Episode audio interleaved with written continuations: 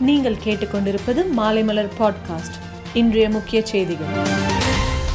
முன்னாள் அமைச்சர் ராஜேந்திர பாலாஜி மீதான சொத்து குவிப்பு புகார் வழக்கின் விசாரணையை வரும் பதினேழாம் தேதிக்கு ஒத்திவைத்தது சென்னை உயர்நீதிமன்றம்.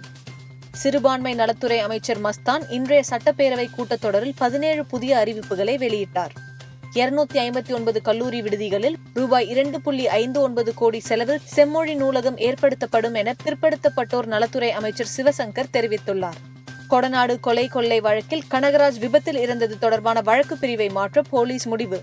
செங்கல்பட்டு மாவட்டத்தில் அமைந்துள்ள சசிகலாவிற்கு சொந்தமான சுமார் நூறு கோடி ரூபாய் சொத்துகள் முடக்கப்பட்டுள்ளன.